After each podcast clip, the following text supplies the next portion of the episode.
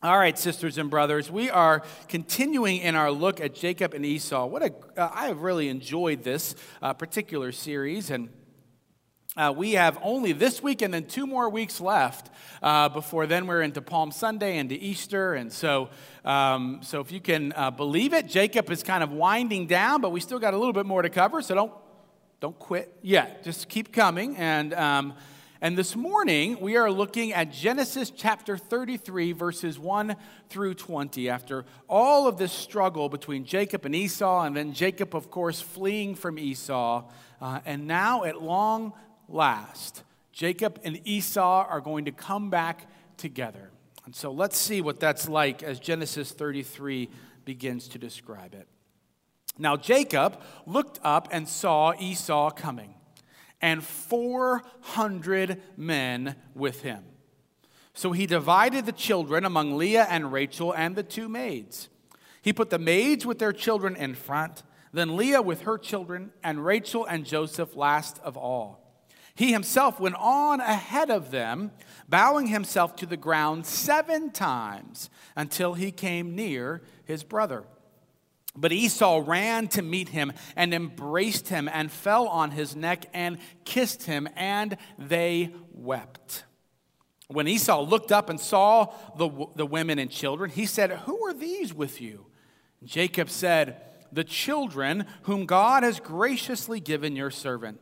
And the maids drew near, they and their children, and bowed down.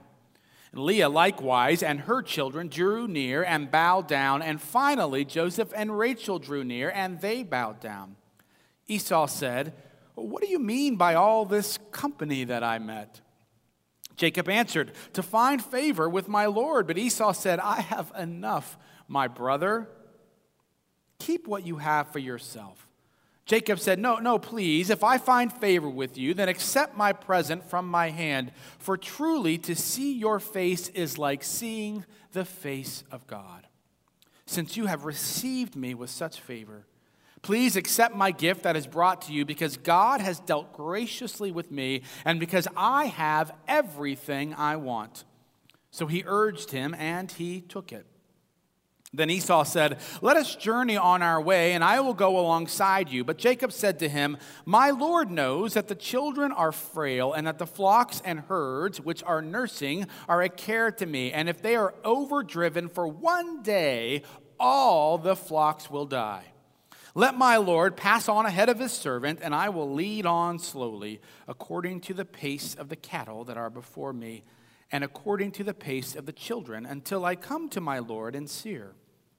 So Esau said, Let me leave with you some of the people who are with me. But he said, Why should the Lord be so kind to me?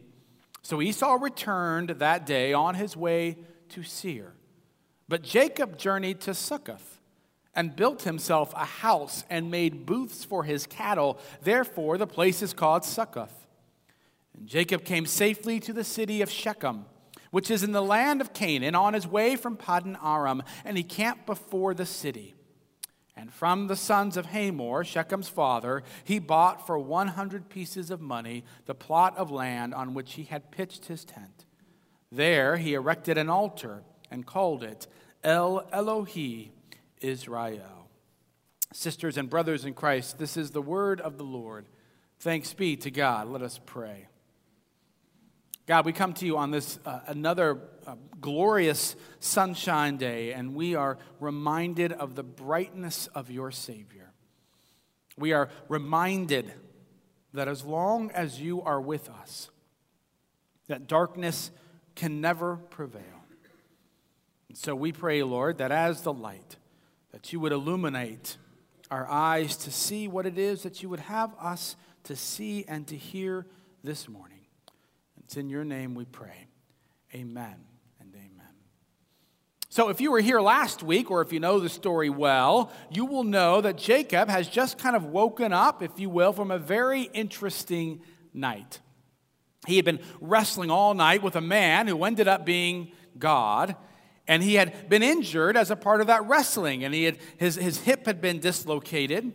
But he held on, he continued to hold on to God until he received a blessing. And as a part of that, he received a new name. He would no longer be known as Jacob, the heel grabber, the swindler, but he would be known as Israel, as one who is in relationship with God.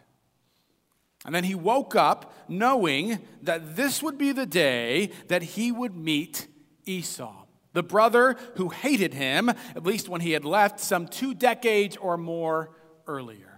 And so he begins to go towards Esau. And he sees Esau off in the distance, Esau and 400 men. And so Jacob quickly, it seems, kind of partitions all of the people. The maids go up front with their children, then there's Leah with her children, and then Rachel and Joseph.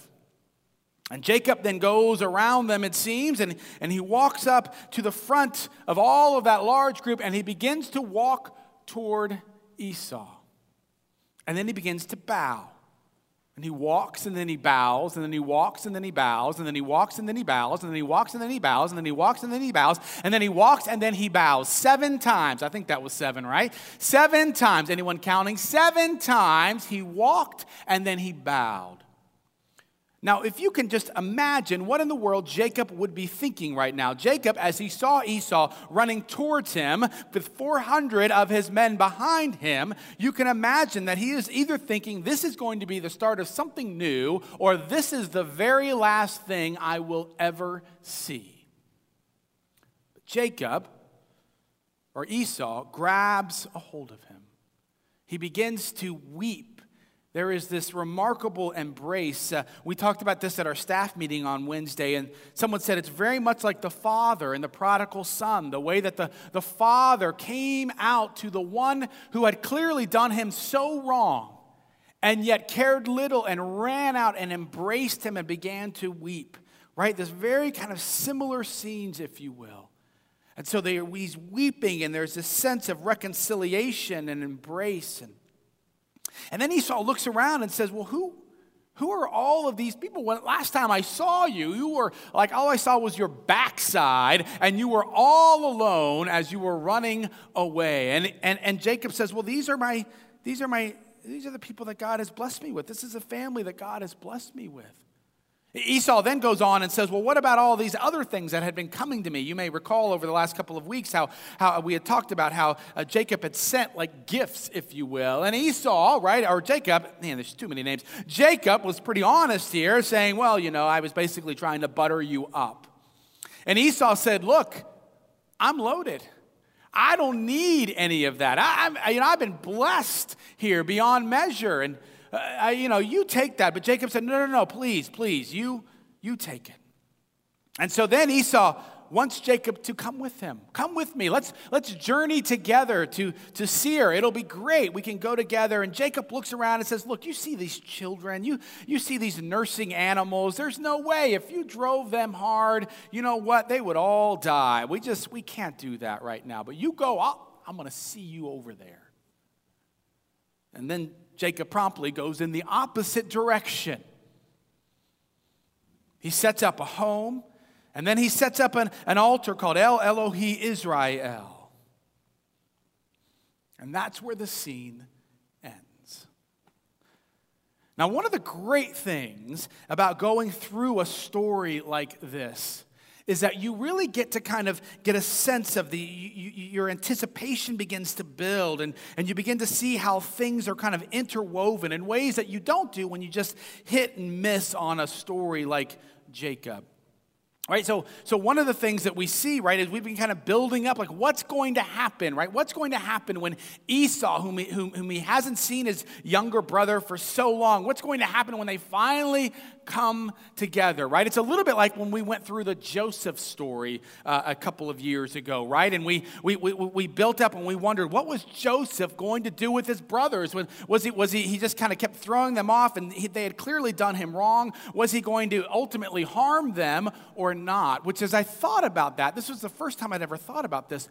Do you realize that Joseph was there when he saw his father being forgiven by his older brother, by Jake, by Joseph's uncle Esau?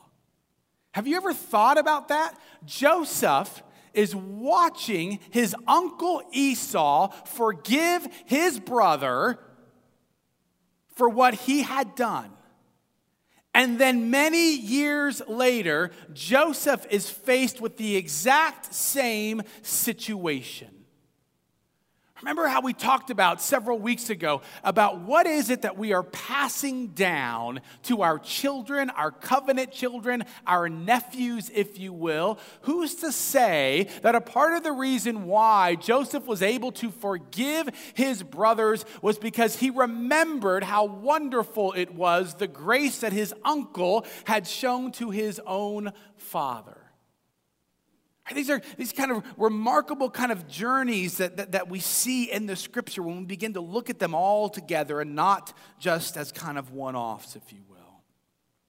Of course, the other part of it that happens whenever you keep going from, from one story to the next is that you begin to see and you remember what had happened just before.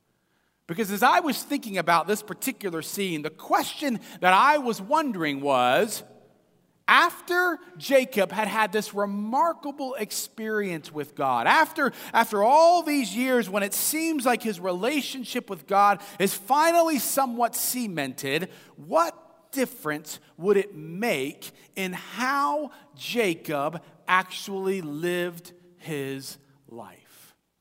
How does this experience with God actually change See, this is one of the things that's so critical for us to always remember. The world is always looking at us and is always asking the question they talk a lot about God. Does it actually change how they live? And we in the church, if I can say it so boldly, we in the church have oftentimes fallen into the trap of thinking that being a follower of God means that primarily you are informed about God, not that you are actually transformed by God to look more like God. Uh, sometimes we think if we offer enough things to inform you so that you know as much as is humanly possible about God, that you have done the work. But God is never just interested in informing us, He is always wondering how are we being transformed, not just informed. And so, looking at this story, then, the question is we've seen Jacob, we followed him, we know what a swindler he is. How do things look different now after having wrestled with God, really for probably 20 years or more? And now, after having all of that wrestling kind of cemented, how is he actually living any differently? And so, we uh, one of the ways that I think that you see this is I was quite surprised. Now, maybe I looked too disparagingly upon Jacob. But when Jacob got together all of the people, you know, when he said, okay, Maid, you go up front. All right, Leah, you're right there. That's great. Okay, Rachel, I fully expected Jacob to be in the back. Right? I did not expect Jacob to actually lead the way. I mean, but why would I? Right? Jacob has made a lifetime of always running away, of fleeing whenever things aren't easy and trying to get away. We see it obviously with his older brother, that he flees from him, but we see it even just with his uncle Laban, right? His uncle Laban had been out, they were like fleecing, they were like out shearing the sheep, and Jacob said, This is a good time, I'm out right? It gave him a good three days head start. I fully expected Jacob in this scene to kind of say, okay, you guys go. Hey, I am right behind you. Keep moving forward. And then always being ready to go if things don't turn out well. But here we see this remarkable scene where then Jacob goes to the very front of the line. There is a sense of the fact that some of that fear, at least, is gone. And there is a sense that he trusts in the God who said he would be with him. And because he trusted, he began to live differently. Right? It's much like the 23rd Psalm that says, Yea, though I walk through the valley of the shadow of death, I will fear no evil. Not because nothing bad will ever happen, not because, hey, everything is great, but because God is with me or us right so that that means then that you have a different courage to move forward that you begin to approach the world your neighbor, and even your enemy differently because you know that you are not doing it alone. You know that you are not walking this road alone. But not only that, it seems to me we also begin to see that he lives differently, that there is some sense of transformation. Because when Esau says, Who are these people around you? Jacob didn't say, They're all mine. Pretty impressive, huh? Look at this family. I left with nothing, and look at all these people, right? Who's good? Right? He didn't say that. What does he say? He says, These are the ones from whom God has blessed me. There is a complete shift. This is not about me and what I can get and my birthright and my blessing. This is being able to see what you have and say, This I know is all because of God. Right? The way that we understand who we are and what we have, we say this with great regularity, is because we, when we begin to see that those things are all gifts of God, we begin to then look differently at things. We begin to live more generously. We begin to give with more joy. Why? Because we know it is all a gift, right? Then when he goes to this land, El Elohi Israel, which means God, the God of Israel, which remember what his name is now, it's it's Israel, right? In other words, this is, this is my God. This is saying that this, everything I have, this is from God. We begin to see this shift, this transformation. And then, of course, you have the actual reconciliation in itself. Right? Walter Brueggemann says that reconciliation with God and reconciliation with your brother or sister that they are not the same thing, but they are also intricately connected.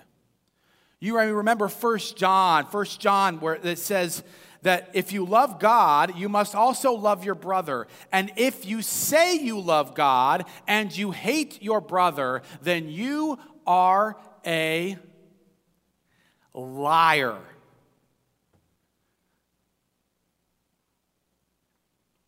That's pretty harsh, isn't it? And why is that?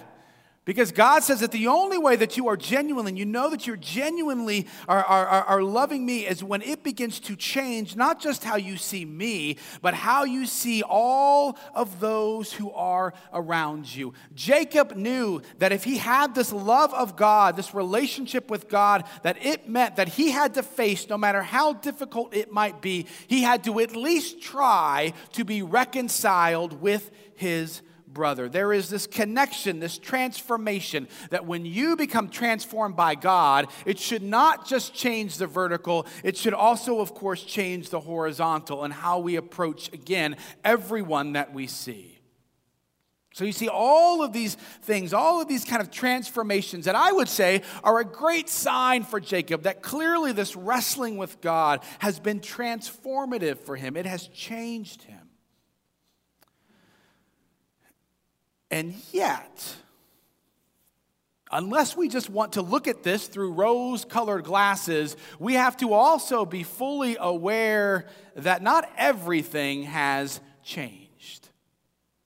I mean, first of all, I think Genesis kind of tips its hat to this by the fact that Genesis does not right here all of a sudden begin to call him Israel. It keeps saying, I don't know if you noticed this or not, it keeps saying Jacob right? In other words, there's this sense, as we talked about last week, where we said, you know what, some of us have all these names that hinder us from God, the names either given to us by others or by ourselves. But God says, no, no, no, you are a child of God. This is who you are. But just because you know that doesn't mean that we always live into that. In fact, oftentimes in the midst of fears or anxieties or pain, we revert back to old names and we forget and we don't live into the fact of who God says says that we are. We fluctuate ourselves between am I Jacob or am I Israel? Am I Jacob or am I Israel? Am I who others say I am or am I a child of God? And a part of how we see this is we see this in the fact that Jacob, while in one sense kind of having courage Jacob is also kind of going back to reverting to his old self, isn't he? I mean, first of all, this excuse as to why he can't go on with Esau is horrible. There has got to be a better excuse than this, right? Well, look around. I mean, you see how these, these animals, I mean, the whole flock will die if even just one day you run them too hard. You know what you also could have said? Maybe, maybe I don't know enough about animals. You could have also said, hey, that sounds great, Esau. How about we go slow?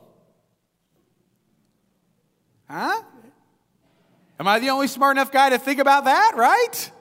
Eh, there have been a lot of other ways, right? This is a horrible, right? I know how to give feeble excuses. This is a feeble excuse, right? Oh, no, yeah, yeah, no, no. And then, of course, right, he says, okay, yeah, we're going to go. And literally, they went northwest, he went southeast to a wholly different place. He's completely lying. Now, you could say, if you want to give Jacob the benefit of the doubt, maybe he's not really just trying to lie, but maybe it comes out of this place of fear. And who can blame him in some sense, right? I mean, Esau had just had his birthright, not just, but had his birthright and his blessing stolen. Maybe he's a shyster, right? Maybe he's going to actually, like, he's just trying to get me to go to Seir and then he's going to kill me, right? Maybe that's what's really happening. We don't know for sure. But whatever it is, it's clear that Jacob isn't fully living into this new name, into who God says he is. He's not fully transformed, which, quite frankly, if I can be so honest, is a bit of a blessing for us because it is this reminder that being transformed and looking more like God is a process. You never just get there. And there are times when we are criticized by the world for being hypocritical and for the fact that we don't, you know, completely act out of who God says that we are, who we even say. And at some points, you just have to say, You are right. We do struggle. This is a lifetime transformation.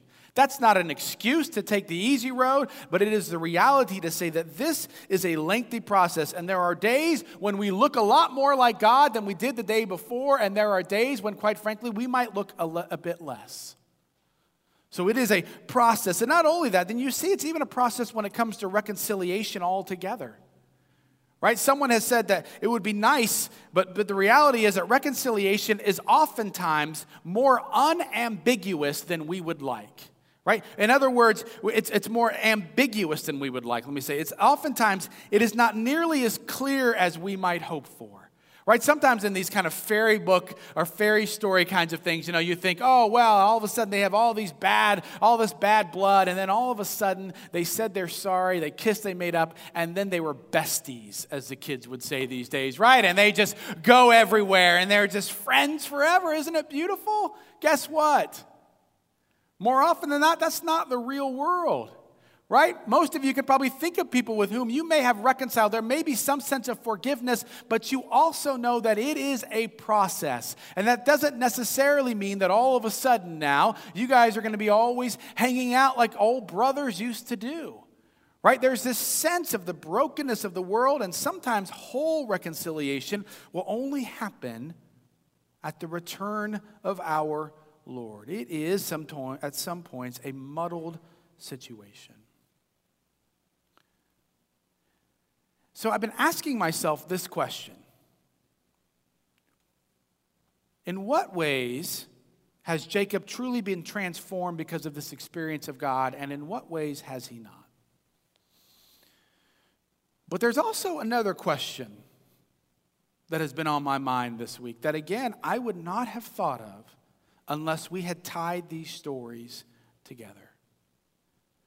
I said that when he was walking up to Esau, that he was walking and bowing and walking and bowing and walking and bowing ad nauseum there seven times. But that's not entirely true, is it? Uh, because Jacob wasn't actually just walking to Esau, was he? What was he doing?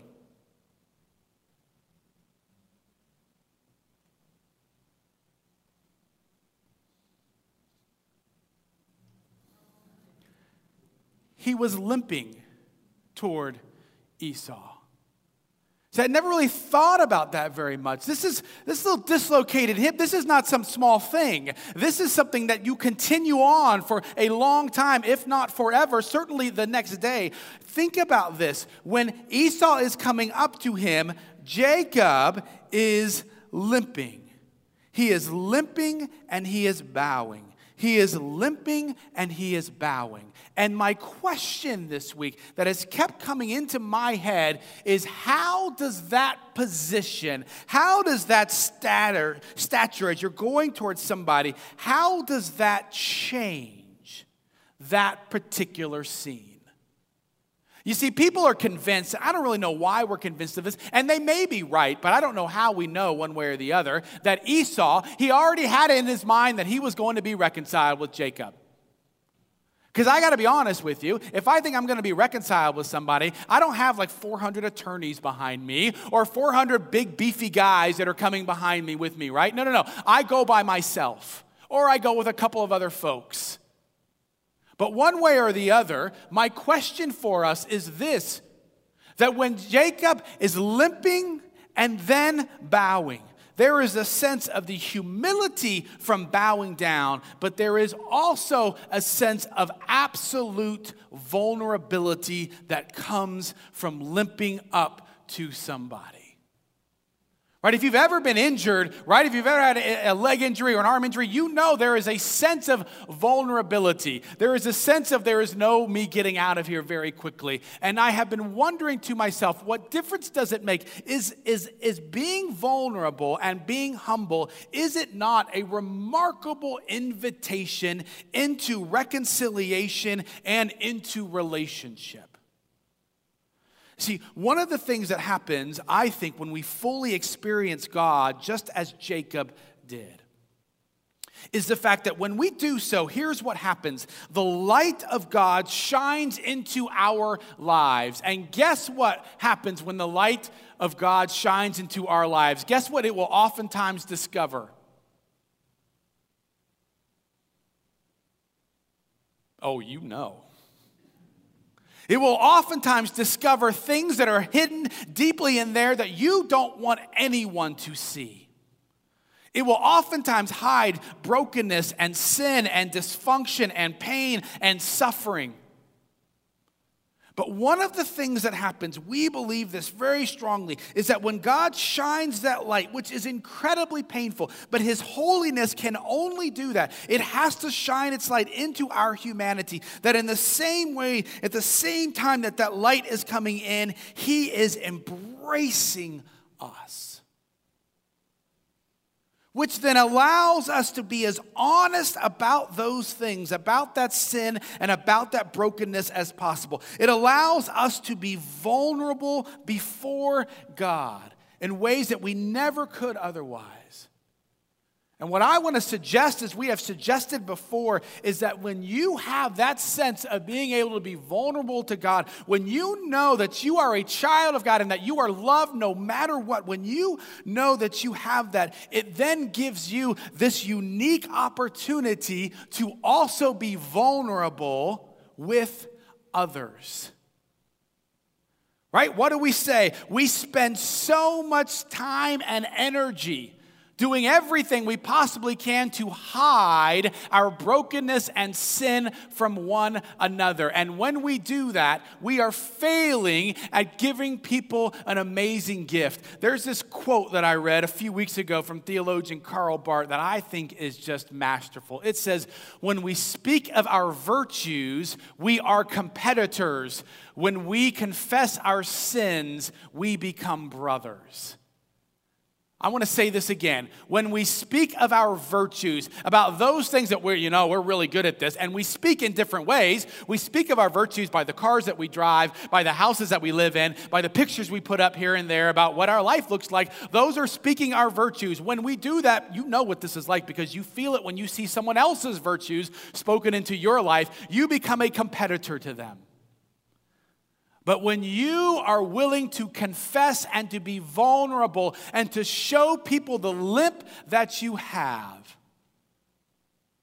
then you make brothers and sisters. You are inviting them into reconciliation. You are inviting them into relationship. When Jacob came limping and bowing up to Esau, he was inviting him into a relationship and reconciliation in a much different way than if he had just walked up armed and ready to go, as if he had everything together. This past Tuesday night, I got together with, I don't know, about 10 of us.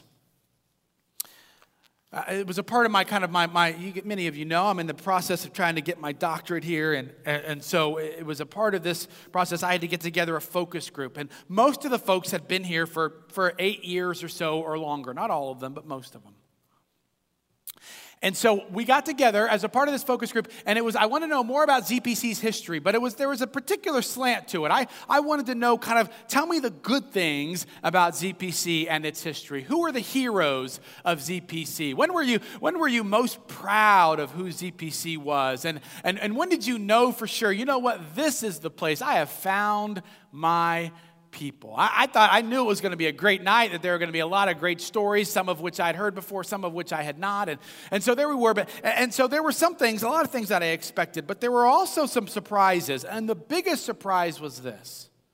The biggest surprise to me in this conversation, that was by and large supposed to be incredibly happy, was how many people brought up the troubled years of ZPC between 08 and 2013. Now, when I first got here in 2014, that conversation came up with some regularity, and it was full of pain. The pain, the brokenness, the people who had left, and quite frankly, understandably so. And so I kind of thought when we got together to say, when were you most proud and who were the heroes of ZPC? I was pretty sure it was going to be 2007 and earlier. And yet, when they came up with heroes, they so often came up with people who were here in the midst of that and who kept encouraging one another. With people who, who stepped up when it was difficult to step up and say, We're going to keep coming amidst all of this pain and difficulty, and it is not fun. That some talked about how difficult it was in those times to go out into town, into the marsh. Remember the marsh? Into the marsh. Right? And, and, and, and people say, well, you still go there? And yet, some almost 10 years, five to 10 years later, as, as now as they look back at that time, they begin to see how, amidst the limping of that time, are there not some blessings that we have begun to discover? See, this is a part of the reason. There's a lot of folks here now who have no idea when you talk about the troubles. Any of the members that we have coming this time or even last time, when you would say something about, oh, the difficult years, they wouldn't know what you were talking about. And that's fine. And I know there are some people who say, can we just keep it there? But here's the thing I want you to know there is something remarkable that was learned in the midst of that that I will be doggone crazy for us to say, let's just forget all of that. And I was reminded of that when I sat there and heard these stories.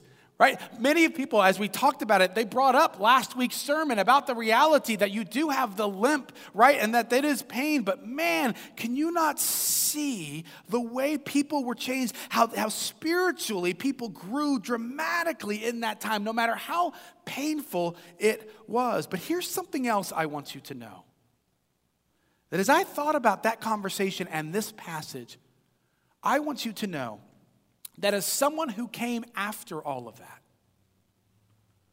when I looked at you, amidst that pain and amidst that limp, I found people who were remarkably humble and vulnerable. And people with whom they wanted to be in relationship. And their posture was a posture of saying, We would love to be in relationship. We didn't come in to people who said, Hey, we got this all figured out. We don't really need anybody. We don't really need you. Hey, I mean, it's great if you want to come and be a part of this because we're pretty amazing. No, no, no. We had people who came in, as I came in, with a limp and with an amount of humility that I found overwhelming. Now, I don't know what it was like beforehand, and ZPC was great beforehand. I want you to hear that. But I can't imagine they were any more humble or vulnerable than they were after living through that time. And I want you to know, I don't want you to hide that limp. Because you see, I think the blessings of being relational and vulnerable and humble, I think all of those came not in spite of the limp, but because of it. It changed who we were. And for that, I want you to know that I am thankful. This transformation of God does not come easily. Sometimes it comes through wrestling for one night, and sometimes it comes after years of struggle and pain. But the more that we can see how the blessings come out of those limbs, the more that we can see by being honest about our own struggles and pain and sin and brokenness, the more open then we are to others to come and be a part of what we're doing and for them to be able to have the permission to show their own limping, the more that others will be reconciled to God and to others. One slow limp after another. Growing more and more like God, that this community might then never be the same. Amen. Let's pray. God, we enter into this time as a moment of confession for the reality that we know so often we do everything that we can to try to hide our own struggles, our own sin. But you invite us in this time as we prepare to take the bread and the cup. You invite us because you embrace us. May that embrace allow us to fully confess and to then grow closer and closer to you. It's in your name we pray. Amen.